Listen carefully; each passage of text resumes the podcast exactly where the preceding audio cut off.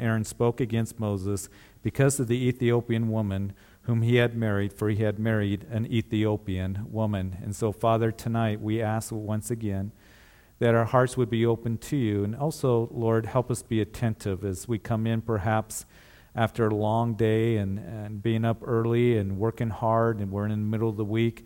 Lord, that you would help us to, to keep focused and attentive to what it is that you want to teach us tonight. Very important lessons about murmuring and complaining, what causes it, and then what are we to do when we find ourselves in that situation. And so, Lord, we want to learn and we want to walk in obedience. We desire to please you with our lives. So open our ears to hear from you tonight.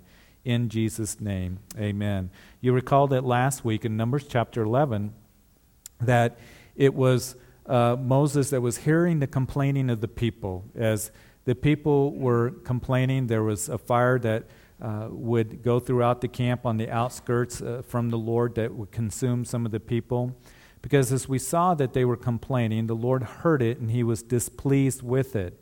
And as they were complaining, we saw the reason that they were complaining because they didn't like the provision of God out there in the wilderness. They were tired of the manna and they were making it in every kind of way. And they said, We want to go back to Egypt where there's f- fish and, and onions and leeks. No offense, Dennis, um, onion grower. Um, there was the cucumbers.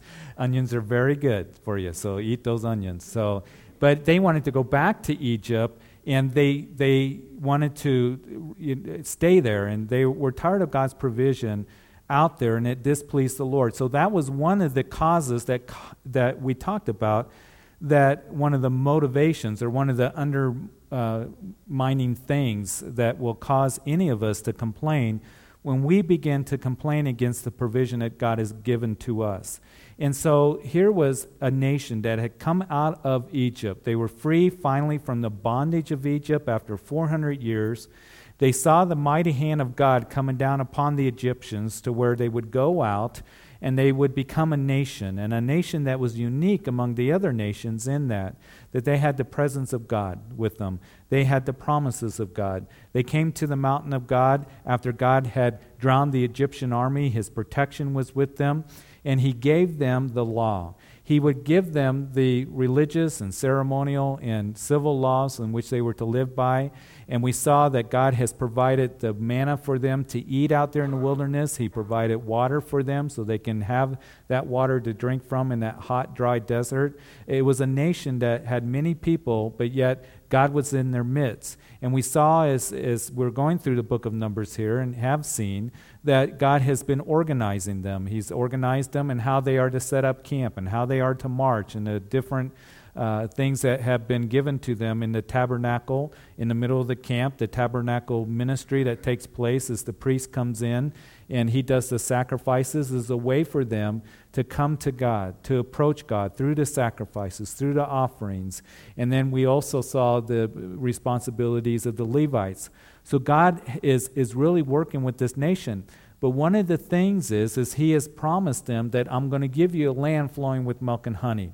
I'm going to give you a good land. And that's the thing to keep in mind because in that he is saying not only is this land going to be where you can go and make a living and, and plant orchards and you can farm it and grow wheat and, and other things, but it's a land flowing with milk and honey, which means that it was an exceptional land. It was like a land of luxury, is what it's going to be. And we're going to see how the land produced such wonderful fruit in the next chapter. But with that, they really didn't have anything to complain about.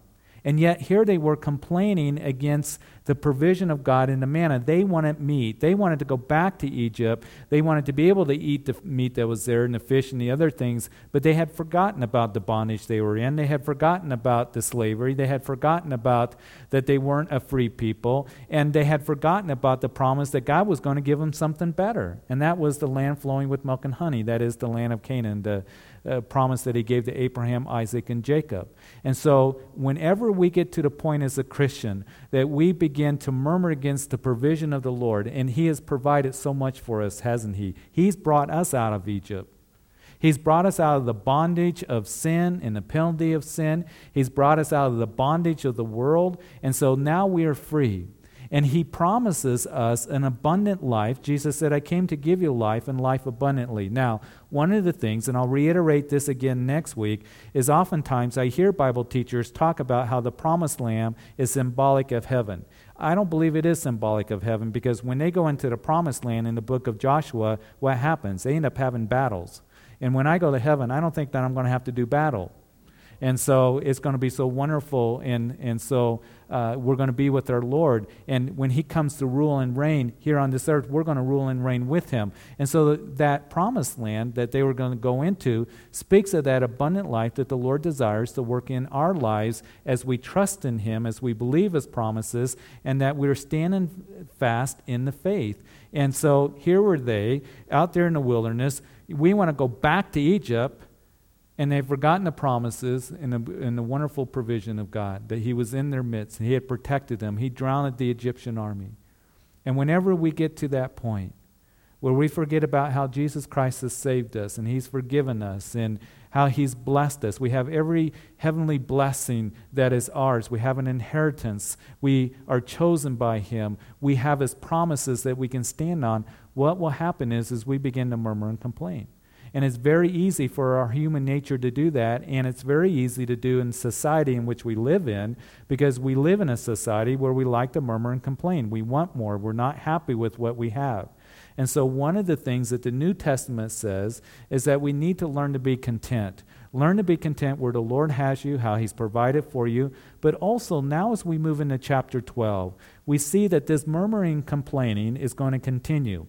Now, in chapter 11, you recall, again, the Lord heard their complaining. He was displeased with them, and he dealt very harshly with them. And so we see the heart of God when there is murmuring and complaining.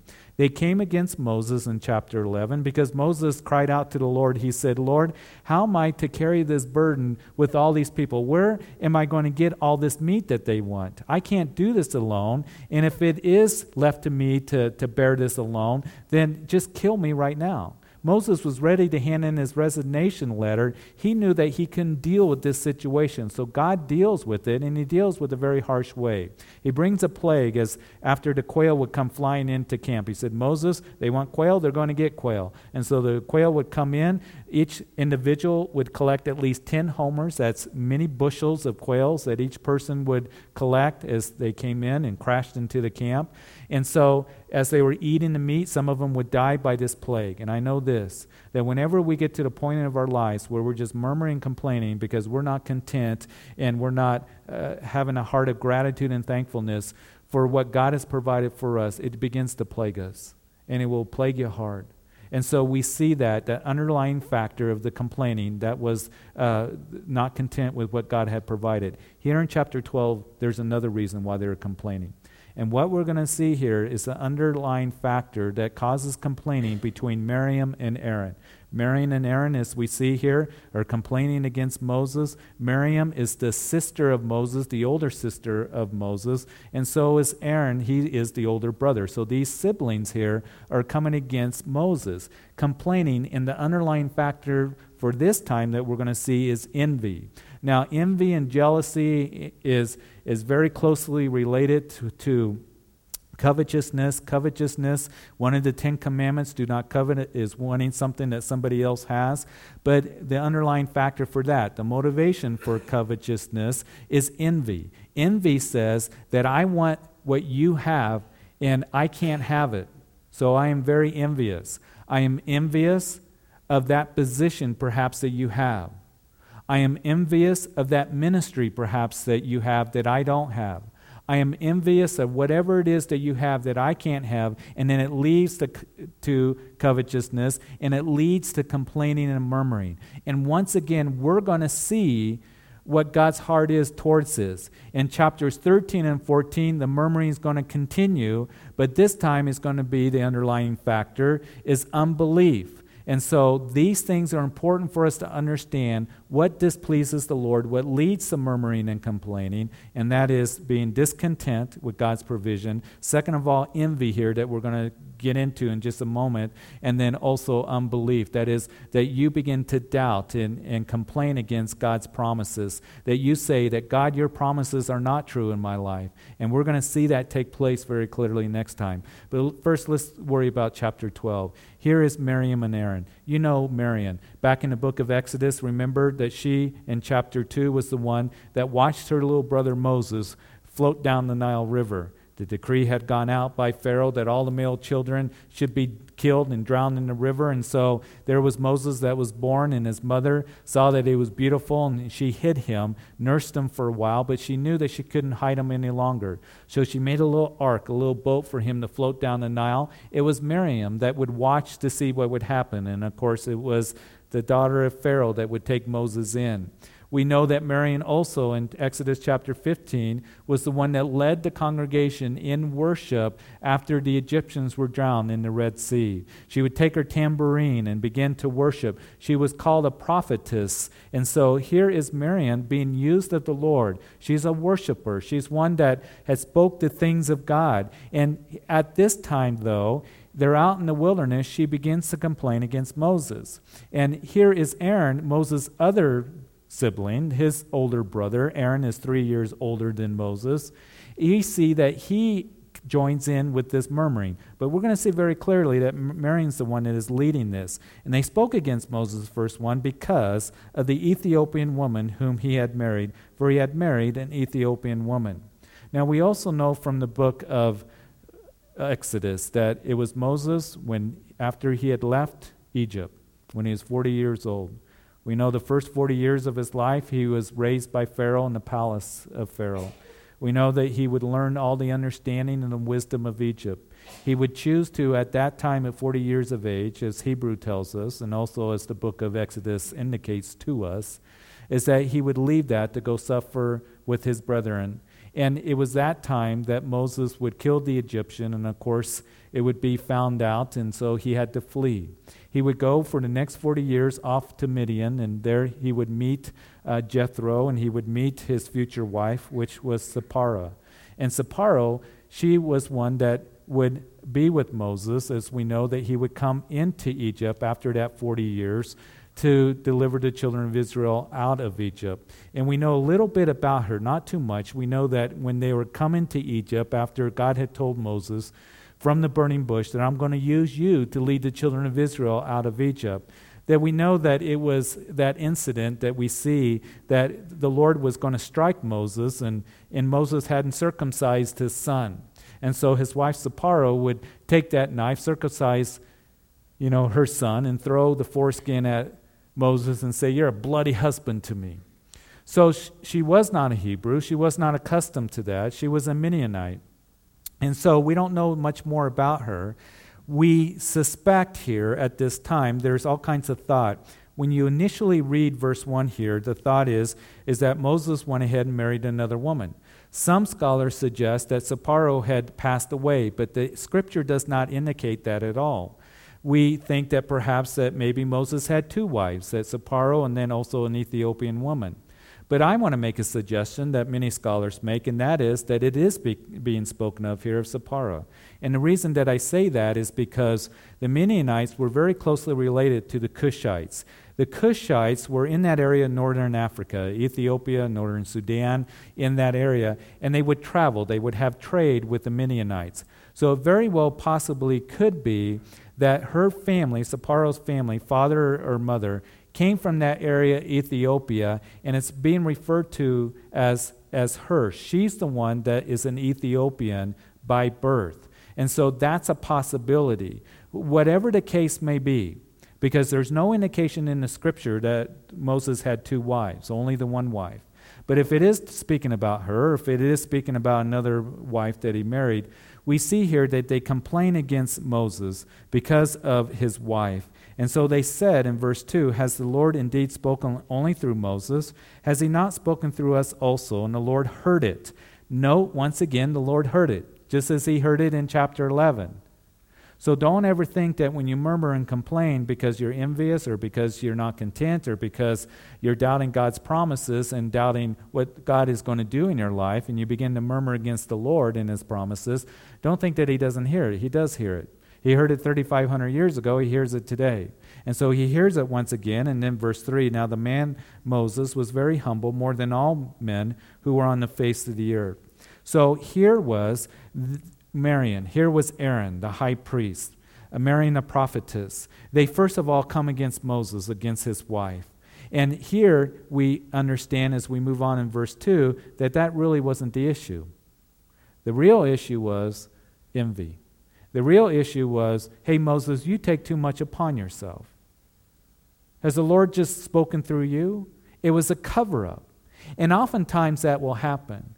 Sometimes people will be feeling envious or whatever it might be, and envy works in this way because I've seen it work in this way, and they'll begin to personally attack somebody or personally begin to attack the family, personally attack somebody's spouse or their kids or whatever it might be. But the underlying factor is that there's envy, and so it comes out as first of all, they come against Moses. Now, again, the thing to point out in chapter 11, when they begin to complain, they didn't have any sin issue that they were complaining against or concerned about. There wasn't any um, sin with Moses that was going on. There, there wasn't any concern where the people were in danger or there was a lack of provision. They just were carnal. And they wanted meat. And that's what they would complain about is we don't have the meat, we want it, and the Lord said, I'll give you the meat. And that's what carnality will do. If you just, as it grows like a monster and you want more and I want more, it begins to consume you. And that's what happened, that they had a plague that would come and consume them. But there wasn't no sin issue. Here, there's no sin issue here. There's no sin issue that we know of. They just come against Moses' wife. But really, the issue is have you you know, Lord only spoken to Moses as they come and say, Moses, you are proud. You take too much upon yourself. We're going to see that this is going to be the same accusation against Moses and Aaron when we get to chapter 16 of Numbers, when some of the leaders of the children of Israel come to Moses and they say, Hey, you take too much upon yourself, Moses. Now, in verse 3, it says, Now the man Moses was very humble, more than all the men who were, were on the face of the earth. Now, who wrote this book? It was Moses. And I just wonder if it was a little bit odd for him to write that down here in verse 3. But he, of course, was inspired by God to write this book. And think about this when you get to the book of Deuteronomy at the end, he writes about his death. He writes about the, all the events that surround his death and even what happens after his death. That must have been a little odd for him to write about, writing about his own death. But Moses was the most humble man on the face of the earth because this is inspired by God. And it took 40 years for God to humble Moses. We know from Stephen's address there in Acts chapter 7 when he was standing before the Sanhedrin Council. Stephen, the first Christian that would be martyred for their faith and trust in Jesus Christ. And in that address, he begins to talk to the religious council about the history of Israel. And he's speaking about Moses and how Moses was increased in knowledge and wisdom of Egypt, but he chose to go and be with his brethren. And it was at that time, Stephen indicates to us, that Moses thought that he would be the deliverer. And you see that indication there in the book of Exodus. He was one that was sticking his nose in everybody's business, wasn't he? He was saw that Egyptian that was beaten on a Hebrew, and so he killed the Egyptian, buried the Egyptian. The next day, two Hebrews are fighting. He breaks them up and says, Hey, brothers, don't be doing this. And they said, Who made you a judge over us? In other words, they understood that Moses came out he was mighty in stature and in wisdom. He was probably in line to be the next Pharaoh. He gives that all up, which was very noble for him to do, to go out and suffer affliction for his brethren, as Hebrews chapter 11 tells us. But he thought, I'm going to deliver them right now. And the Lord said, No, Moses, I got to do some work in you. And so he got scared when the answer came from those two Hebrews Are you going to, you know, kill us like you did the Egyptian and bury them in the sand? And so he knew that Pharaoh would find out and that he would be executed for that. So he takes off and he goes to Midian for 40 years, herding sheep. It took 40 years for God to humble Moses to the point where now, Moses, I'm going to call you to lead the children of Israel out of Egypt. And what was the response of Moses when God told him that at the burning bush? It was Moses that said, Lord, who am I? Lord, who am I to go to Pharaoh? For 40 years, it took God to get Egypt out of him and to humble him to where he became the most humble man on the face of the earth. And the reason that I keep stressing this point is because the man, the woman that God truly uses in a powerful way, in the most effective way, is the one who humbles himself. And the characteristic of a Christian is to be one of humility. We saw that very clearly going through Matthew's gospel, didn't we? It was the disciples that came to Jesus and said, You know, how can we become great in the kingdom of God? And I find it interesting, Jesus didn't rebuke them, he answered their question. Now, he would get irritated a little bit later because that discussion continued. But he would take a child, as Matthew chapter 18 tells us, and he would put him in the midst of the disciples and said, If you want to be humble, I'm using this child as an example. You must come to childlike faith in me. You must receive one of these little ones. If you want to be great in the kingdom of God, you must be the servant of all. Now, we like to throw that word servant around. I'm going to be a servant of the Lord. We love to have servanthood programs, but oftentimes we don't like to be treated like a servant. And to be one that is truly a servant is going to be marked with humility. Is one who, you know what, I'm going to die to self, I'm going to pick up my cross, I'm going to follow you. And if the world doesn't notice me, or I'm not in the limelight, or become popular or famous, or whatever it might be, or come, become one of prestige, then that's okay, Lord, because you're the one to be exalted. And I know that is something that I'll speak for myself, but probably a lot of us can echo this and agree with it. That the Lord has to work humility in me because it doesn't come naturally.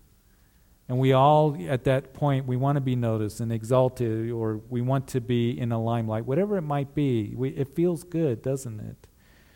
And I need to always be praying, Lord, humble me and keep me in that place of humility. Keep me in that place of holiness. Keep me in that place of honesty.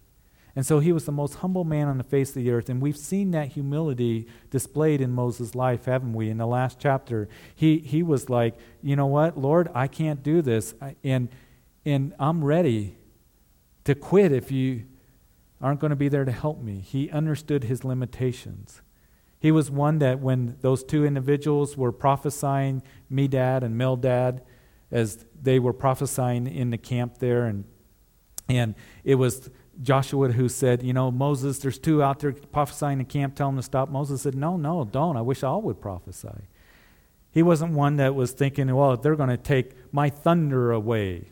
I'm the only one that really should be prophesying. Go and get them and let's deal with them. But Moses was in that place where he was humble before the Lord. He would intercede on behalf of the people. We're going to see that he'll continue to do that. He's going to intercede on behalf of his sister here. So here he is. The underlying issue is really envy, coming against Moses' spiritual authority, indicating that he was proud when he was the most humble man on the face of the earth.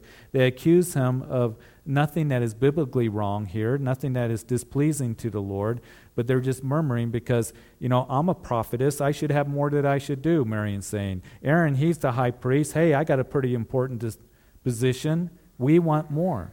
And so, verse 4 suddenly the Lord said to Moses, Aaron, and Miriam, Come out, you three, to the tabernacle meeting. So the three came out. I just wonder when the Lord called Aaron and Miriam and Moses, he called them out and said, Come here.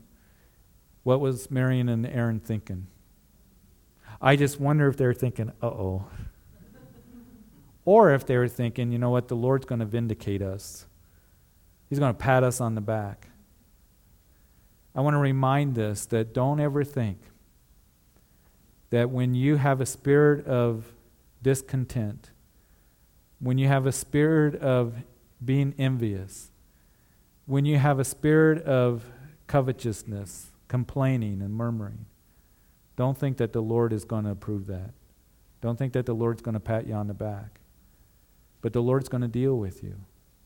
And we need to understand very clearly here how it is that the Lord feels about those kinds of things in living our lives as Christians, that we are to be ones, to be content and not to be envious.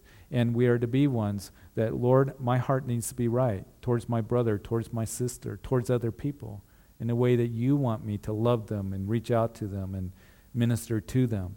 But here, I wonder if they're thinking, okay, Moses is going to get it now. Or maybe they knew that they were in trouble. I don't know. But never think, never that the Lord's going to approve, that you're going to tear somebody else down so you can be lifted up. I'm going to tear that person down or I'm going to tear their family down. If I can't get to them, then I'll go around and I'll try to get to their spouse and criticize them or criticize their children. You know how it works. Because we are people that can do that. Somehow I'm going to tear them down, put them in a bad light so I can be elevated in a good light. And the thing about it is is that people will begin to see right through that. And God will not honor that, and He will not bless it, and He will not approve it. And so, verse 5 Then the Lord came down in the pillar of cloud and stood in the door of the tabernacle and called Aaron and Miriam, and they both went forward. And then he said, Hear now my words. If there is a prophet among you, I, the Lord, make myself known to him in a vision. I speak to him in a dream. Not so with my servant Moses. He is faithful in all my house. I speak with him face to face even plainly and not in dark sayings, and he sees the form of the Lord. Why then were you not afraid to speak against my servant Moses? And so the anger of the Lord was aroused against him, and he departed. These guys got rebuked strongly, didn't they? But notice again here in, in verse 6 hear my words now. In other words, listen to my words, hear my words. Listen to God and what he has to say. And what the Lord is saying here is Miriam and Aaron, you need to understand this that I chose Moses, and I made myself known to him. And I gave him this ministry to lead the children of Israel out of Egypt and into the promised land. I didn't choose you to do that. You have ministry that you are called to do. But I chose him to do this. And he has been faithful, second of all, in all my house. So don't come against God's servants that are faithful and humble in, in service to Him. Don't try to, to lift yourself up and, and assert your own authority, is what the Lord is saying here. Don't be doing those things. And there can be a tendency when we have that envy that is in our hearts and grips our hearts that I'm going to assert my own authority when you haven't been called to do that thing, that position perhaps that you want at work. Maybe that ministry that somebody else has been called to do. And here is Moses being faithful to the Lord, and the Lord reminds him of it. He's been faithful and humble in service. And then, thirdly, he's a man of prayer. I speak to him face to face. I speak with Moses. And I let myself be known to Moses. So, Miriam and Aaron, why weren't you afraid to speak against Moses, my servant, this whispering campaign that you've begun? I don't want to be self serving tonight in teaching this. But all of us need to understand it in whatever situation it might be. Maybe it might be at the workplace where you think, I deserve that position. My boss, he's not as smart as me.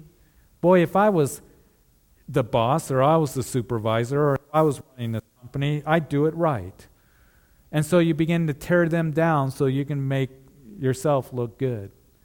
And you're not, a, you know, you're in that place of being rebellious. You're in that place of complaining and murmuring. And again, it's a bad place for a Christian to be. It may be, I've seen it in the church, where that position that person has in ministry where envy and jealousy begins to take place. And you don't want to go there. Because God's got something for you to do. And that's an important ministry. And if He's got something for you to do, He'll place you in that ministry, He'll place you in that position. But you don't go against God's servants who are faithful and humbly serving Him. And unfortunately, I've seen it in the church. I've seen pastors go through it. And here's the thing when people are in ministry and are called to ministry, there's a cost that a lot of times that you don't understand. And this is part of the cost. There was a young man that I was talking to just last week. He just started Calvary Chapel just a short time ago. He called me up and he says, You know, the first uh, short while it's been pretty good. The first year or so, no problems. And all of a sudden, he's got somebody coming against him. And I said, You're going to you're to face that. I tell these guys, when you go into ministry, you can put a target on your back because that's going to happen. And know that God's going to deal with it, and there's biblical ways in which to deal with. But understand that your supervisor or boss is facing pressures and responsibilities and problems that a lot of times you don't even know about. That pastors and ministry leaders are facing problems and responsibilities and situations that you have no idea what it's like, what it is that they're facing, or the information that they have, or whatever it might be. So that's why it's very important that you're careful in a whispering campaign against those who are in positions of authority or position of serving or whatever it might be. And so here the Lord is saying is he was aroused, this, this complaining, and the Lord was grieved. And know this, that it grieves the Lord when that takes place. You're play, planning, complaining against him when I have been so good to you and I have placed you where I want you to be.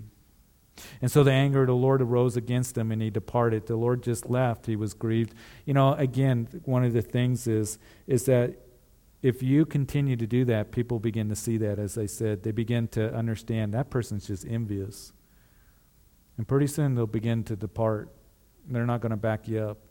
They're going to see right through it, just as God saw what was going on. And so, who was the one that was full of pride? It was Aaron, it was Miriam. They, they're the ones being petty and self motivated. And so, verse 10 And when the cloud departed from above the tabernacle, suddenly Miriam became leprous, as white as snow. Then Aaron turned towards Miriam, and there she was, a leper. So Moses, or Aaron said to Moses, Oh, my Lord, please do not lay this sin on us, in which we have done foolishly, and in which we have sinned. Please do not let her be as one dead, whose flesh is half consumed when he comes out of his mother's womb. So here we see that Miriam is struck with leprosy, an advanced stage of it, isn't she? I mean, she's leprous white as snow. And then Aaron realizes that he's done foolishly as he admits that we've done foolishly. But notice this that it is Aaron that said to Moses, He said, Moses, we have done foolishly. He didn't cry out to God. He cries out to Moses. You know, it's interesting as I look at Aaron more and more, I see that Aaron, it was by God's grace that he was put in this position of high priest because Aaron, in a lot of ways, wasn't a very good leader. You remember back in the book of Exodus when Moses was up on the mountain for a while receiving the law of God, and the people are down below saying, What has become of the man of Moses? Aaron, you make us a God to bring us out of here into the land of promise. And so he would have them all throw in their gold and jewelry, and they fashioned a golden calf. And of course, Moses heard God what was going on, and you better get down there, Moses. And Moses went down from the mountain, and he said to Aaron, Aaron, what have, what have the people done to you that you would sin such a great sin? Well, you know these people, Aaron said. They're so stiff necked. We just threw some jewelry there in the fire, and poof, out came a golden calf. He lied. he would cave in to he would cave into people, is what he would do the cries of the people. Well, these people, it's their fault. And Moses, we didn't know what became of you. It's your fault. And here he would cave into the cry of Miriam, who was leading this attack against her brother. And he turns to Moses here and, and he says, Oh, my Lord, please do not lay this sin on us in which we have done foolishly, in which we have sinned. Moses didn't lay it on him. The Lord said to them very specifically, This is sin. You know, sometimes when people go through those times of being envious and rebellious and leading attacks and all this, and the consequences come out, they begin to reap that harvest the seeds that they had planted. They begin to blame other people. They begin to blame everybody else. Well, you don't understand. And, and, and why am I, you know, being blamed and all this other stuff? I've seen it happen so many times because they haven't truly repented. They haven't gone to the Lord and said, Lord, you're the one that says that it's wrong. And here's Aaron here caving in to Miriam. He realizes he's done foolishly. He says his, sees his sister white as snow. He's sorry for the consequences what's happened. But he, here he's talking to Moses, saying, Don't lay this sin on us in which we've done foolishly, in which we have sinned. And so, verse 13, Moses cried out to the Lord, saying, Please heal her, O God, I pray. Notice again the humble heart of Moses, that heart of a shepherd, a true shepherd. He prays for healing here. He doesn't turn to Miriam and say, Well, that'll teach you a lesson. I hope you're full of pain and you're being eaten away, and don't you dare touch the Lord's anointed ever again. It does sadden me to see what happens to that person who has that rebellious, critical, complaining spirit. Because I do know that eventually that God is going to deal with them and there's going to be spiritual decay that's going to take place. Do you know that? It'll begin to eat away at you spiritually. And one of the things about leprosy, when the advanced stages of leprosy would happen, that skin disease, is that the person who had leprosy would have sores and, and it would ooze with, um, you know, this as it was being eaten away at the skin and stuff. And, and you could smell the decaying that was taking place, the sores that were oozing in all of this. And they said that you can smell a leper 100 feet away. rebellious spirit, it stinks. And as it stinks not only to the nostrils of our Lord, it does to other people as well. And that's where the rotting away takes place. Do we understand how God sees this? The complaining and the murmuring and the envious and all of this and tearing people down so I can be elevated. He, he sees it as something very serious that is displeasing to Him. And so, verse 14 then the Lord said to Moses, If her father had put spit in her face, would she not be shamed seven days? Let her be shut out of the camp seven days, and afterwards she may be received again. So Miriam was shut out of the camp seven days, and the people did not journey until Miriam was brought in again. And afterward, the people moved from Hazeroth and camped in the wilderness of Paran. A couple things, and then we'll wrap it up a couple things that will help us if we feel like that we're becoming ones that are complaining or envious or discontent or whatever it might be. That we see that because she was leper, she would be put outside the camp. And here in, in verse 14, if, if her father had spit in her face, would she not be shamed seven days? It kind of goes back to Leviticus chapter 15, a, a discharge that she, you know, would be considered unclean for seven days. But, you know, to to spit in somebody's face, it, it spoke of shame. And Miriam, she has really shamed the heart of the Lord and the prophet of God that he had chosen by doing this thing. So she would be put out of the camp and the healing would eventually come. But here's the thing for seven days, the people had to stay put. And they did not journey till that time was over. What complaining and murmuring and coming against others can stop the work of what God wants to do for a long period of time. And I've seen it happen. I have seen it happen in a church and heard it happen in a church to where there was complaining against, uh, you know, the pastor, not a sin issue, but we just don't like him. The church isn't growing enough. Or we don't like this. We don't like that. Or the color of chairs that he bought. And that can begin to spread to where the work of God stops for weeks and months, for even years. And that's what happens when a whispering campaign comes against the people at the workplace. You know it to be true. That it's very difficult for them to work in that situation. The work of what needs to be done stops or it diminishes. It's the same in the body of Christ, and we need to understand that. They had to stop for seven days and wait for Miriam. And they were stagnant, three million people, because of her whispering campaign against her brother Moses, against the leader of the children of Israel. And the same thing happens in ministry, in churches, in the mission field, whatever it might be, whispering coming against. And all of a sudden, everything stops to try to address that when it's not addressed in a biblical manner. See, she was murmuring against Moses. She didn't come to Moses with her concern. So the work stopped. So, as we close tonight, and I wanted to get through chapter 13, but there's too much in chapter 13. As you're here tonight, maybe you might be thinking, well, maybe. In my heart, I'm dealing with discontent. I'm, I'm dealing with being envious somebody.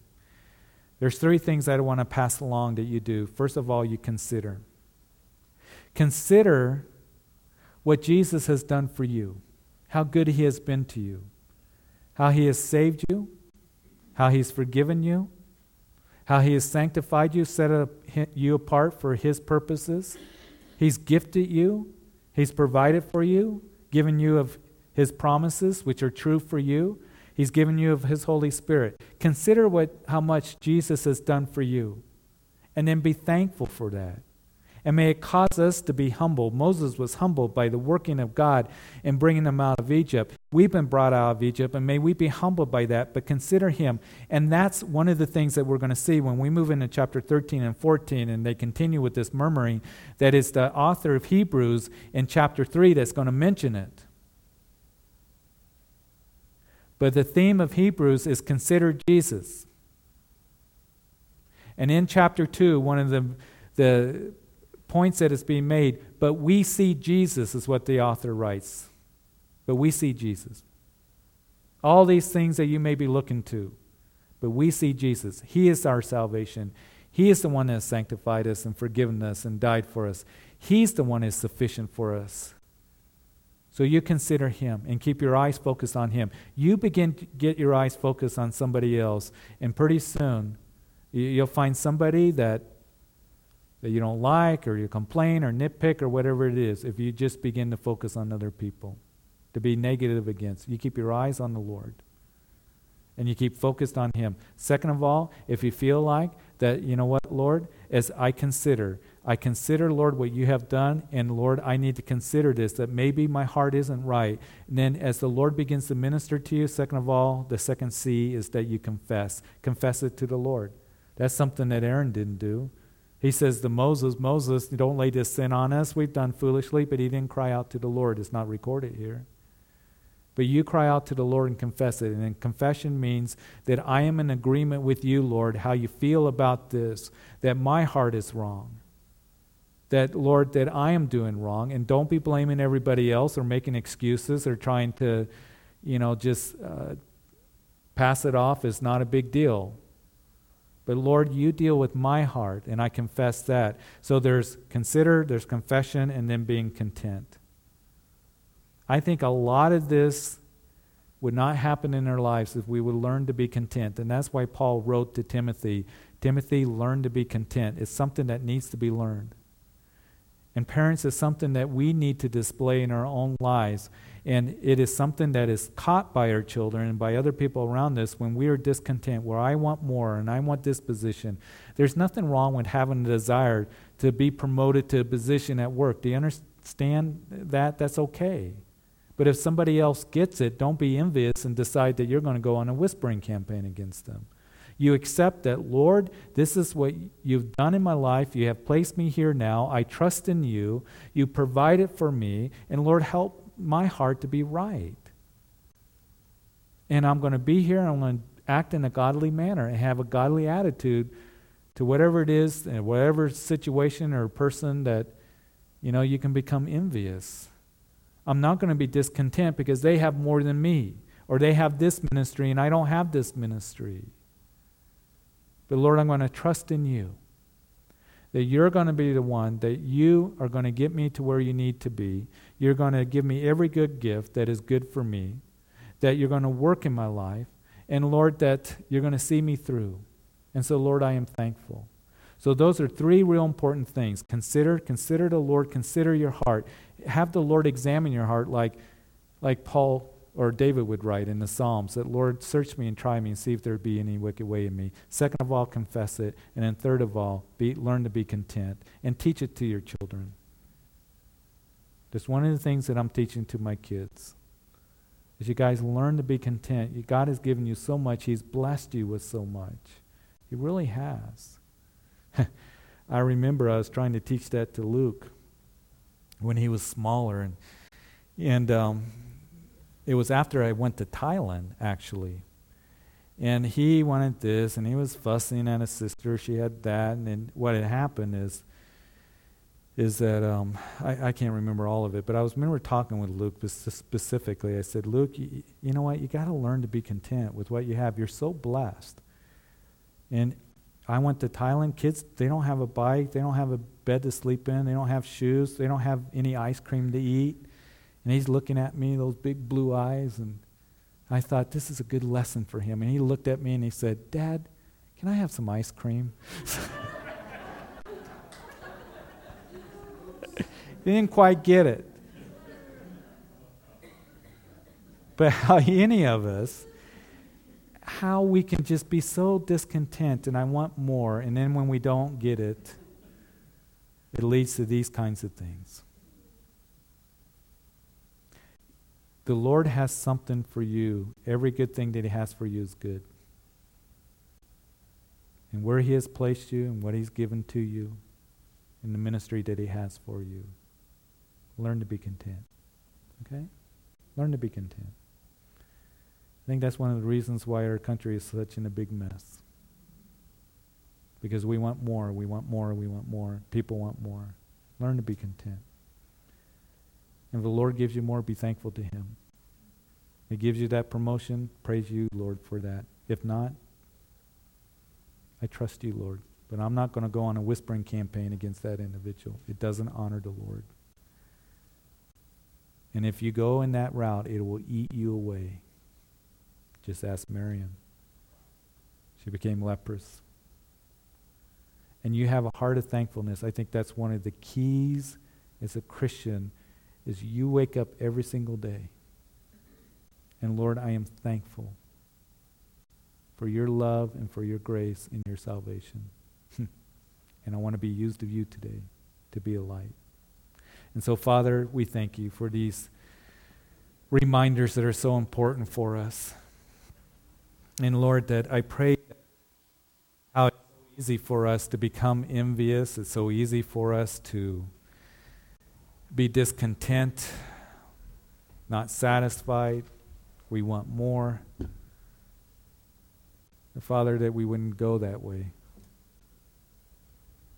Father, right now, that all of us in our hearts would be just so thankful for what you have done for us in saving us and forgiving us.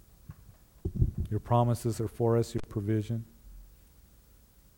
And Lord, that you would work that humility in us.